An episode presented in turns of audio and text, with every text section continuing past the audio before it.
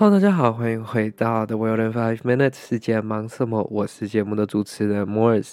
不知道今天大家过得怎么样呢？今天的天气好吗？今天大家有没有睡饱，准备充实的要来开始新的一天呢？我们今天要来看到的新闻呢，是我们近期比较少聊到的美国以及加拿大的议题啊。大家可能会觉得说，诶，加拿大我们过去提到都是在一些比较无厘头新闻，感觉它跟这个世界啊，又或者是说国内的这些纷纷扰扰一些纷争比较少数一点点。那我们今天为什么会聊到加拿大呢？其实基本上，嗯、呃，是一个蛮有有趣也蛮有争议性的议题啦。那我不知道这个大家对加拿大跟美国之间的关系清不清楚，但是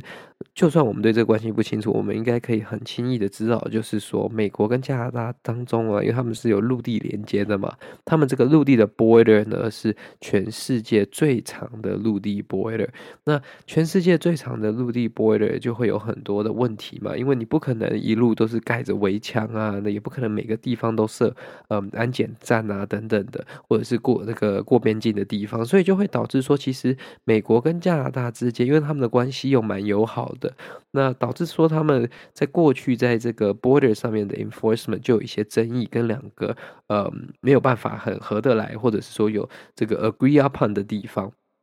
那其实过去在传统呢，美国的这个总统只要上任之后啊，基本上他们都会这个呃，在上任期间不久的时候就去访问加拿大跟拜访加拿大总理，因为他们两国不呃不管是他们的友情以及他们实际上物理上的距离都是蛮接近的嘛。那这一次已经拜登上任这么久之后，他才第一次的去出访这个加拿大，也是可能暴露就是说美国跟加拿大之间有一些潜在的misagreement 或者是说、um, disagreement，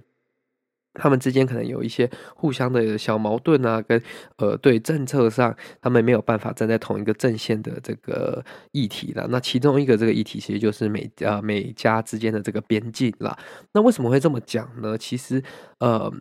有一个原因就是说，在美国跟加拿大的边境，因为它距离实在是非常长哈，就像我们刚刚提到，你要在每一个 mile 每一个距离里面都设一个检查点，其实是非常困难的。那就算有一些检查点这存在的，那它的这个呃能控制的能力也是有限。为什么会这么说呢？因为其实过去啊，在这个他们二零零四年的时候，他们有签订一个条约啦。那这个原本的条约呢，可以是在明文上就规定说，加拿大可以呃限制又或者是拒绝从呃美国这边边境入境的呃无证移民，就是 undocumented um,immigrants 或者是说 asylum seekers 这些呃难民等等的。但是呢，因为美国在这个边境的政策是非常强硬，他说他们也不会接回这些无证移民，所以只要他们今天越过了美国边境到达加拿大之后，加拿大就算不想收他们，美国也不会再收他们，他们就会卡在中间。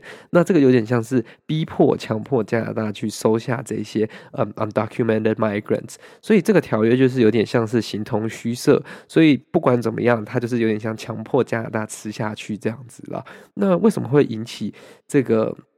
问题呢？就是因为在美国啊，很多来自中南美洲的这些 undocumented migrants， 他们进入美国之后，他们是呃非法进入的嘛，所以他们也可能身上也没有什么证件，又或者是说没有什么身份，或者是说就算他们是真的有身份来，可能也有这个居留期限的问题。 anyways， 大部分都是就是透过一些非正式管道进到这个美国这个国家的，所以他们会透过很多不同的交通工具啊，就是一路从南部啊，一路慢慢慢慢晃到纽约的这个纽约州的北部，一个叫做 Plattsburgh 的地方。然后因为这个地方呢，离加拿大的一个这个缅加呃边境叫做 Roxham Road 的这个边境呢，非常的接近。那这个边境呢更特别的是什么呢？因为它离城区接近，然后离这个附近的城市也蛮近的，所以对于这个要在这里用陆地的方式过去的呃这些难民呢是比较方便一点点的，不会是在那种辛酸啊来很偏远的这种地方嘛，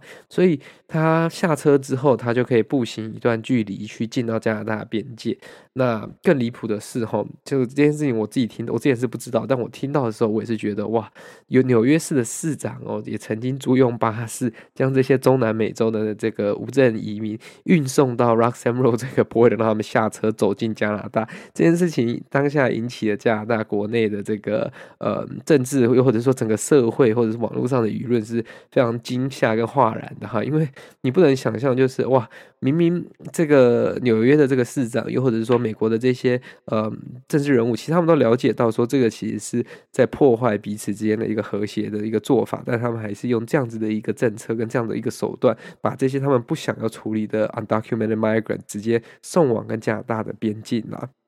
那这一次呢，就是在拜登去访问加拿大之前，他们就达成一个协议了，就是说、呃、他们真的可以拒绝由对方这边入境的呃入境的无证移民，所以就代表说，嗯。如果这些难民进到美国之后，他们就没有办法去前进，一路这样子 migrate 到加拿大，然后进到加拿大，他们就要想办法待在美国。那这个可能就会疏解一些在加拿大当中的这个呃这些 undocumented migrants 或者是难民的这个压力啦，因为。这个不管是美国又或者加拿大，其实他们都有承受这样子的问题。可是因为你如果没有办法真的用一个很正式的管道去申请啊，去控制，就会导致大家一直呃这样子进来。其实对整个国家，不管是人口上，又或者是政策上，或者是安全上，都是会有呃蛮大的疑虑的啦。那加拿大其实过去的立场呢，一向是欢迎这些包括叙利亚啊、乌克兰等等的这些国家的难民啦，所以国际上这个也是非常受肯定的。但是呢，这个过去包括是叙利亚跟乌克兰，这些是要从欧洲又或是从比较远的地区来的，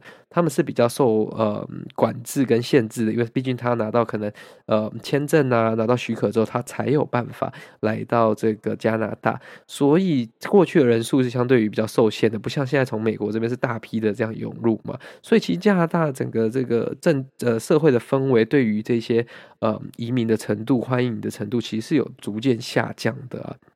那呃，当然，这次加拿大跟美国瞧好了这个新的合约之后，新的条约之后呢，他们也有做出让步，就是说他们愿意提供呃一万五千名的这个名额给来自南美以及中美洲的这些 undocumented migrants。但是 in return 呢，就是他们要加以的管制，这些 undocumented migrants 要透过正式的管道跟正常的管道去申请，拿到许可跟签证之后才可以入境啦。那我们可以看出这个就是一个政策上的改变啦，包括可能对加拿大呃的这个整个政治氛围的迫使之下，才导致可能加拿大真的需要跟美国瞧到一个两个都能接受的一个运作方式。那这样子当然会对美国这边压力可能会更大，因为从中南美洲上来的这些 undocumented migrants、嗯、还是会一直持续的出现，但是呢他们可能接下来就会选择要留在美国，所以这个对美国在南边边境的一些这个措措施可能又要再做通盘的检讨，又或者是说他们可能要想一些新的 program， 才有办法加以的去呃，就是去接纳，又或者是说去管制这些入境的申请等等的。对于加拿大来说，应该是呃更有办法管理，然后也对这个。受到的政府呢算是松一口气，才不会一直受到一些呃比较保守派啊，以及这些呃人民的抗议等等的。好啦，这就是今天为各位分享的这则新闻啦。如果你喜欢这则新闻的话呢，再将它分享给你的亲朋好友，这对我们来说是最大的帮助啦。那我们就下次再见啦，拜拜。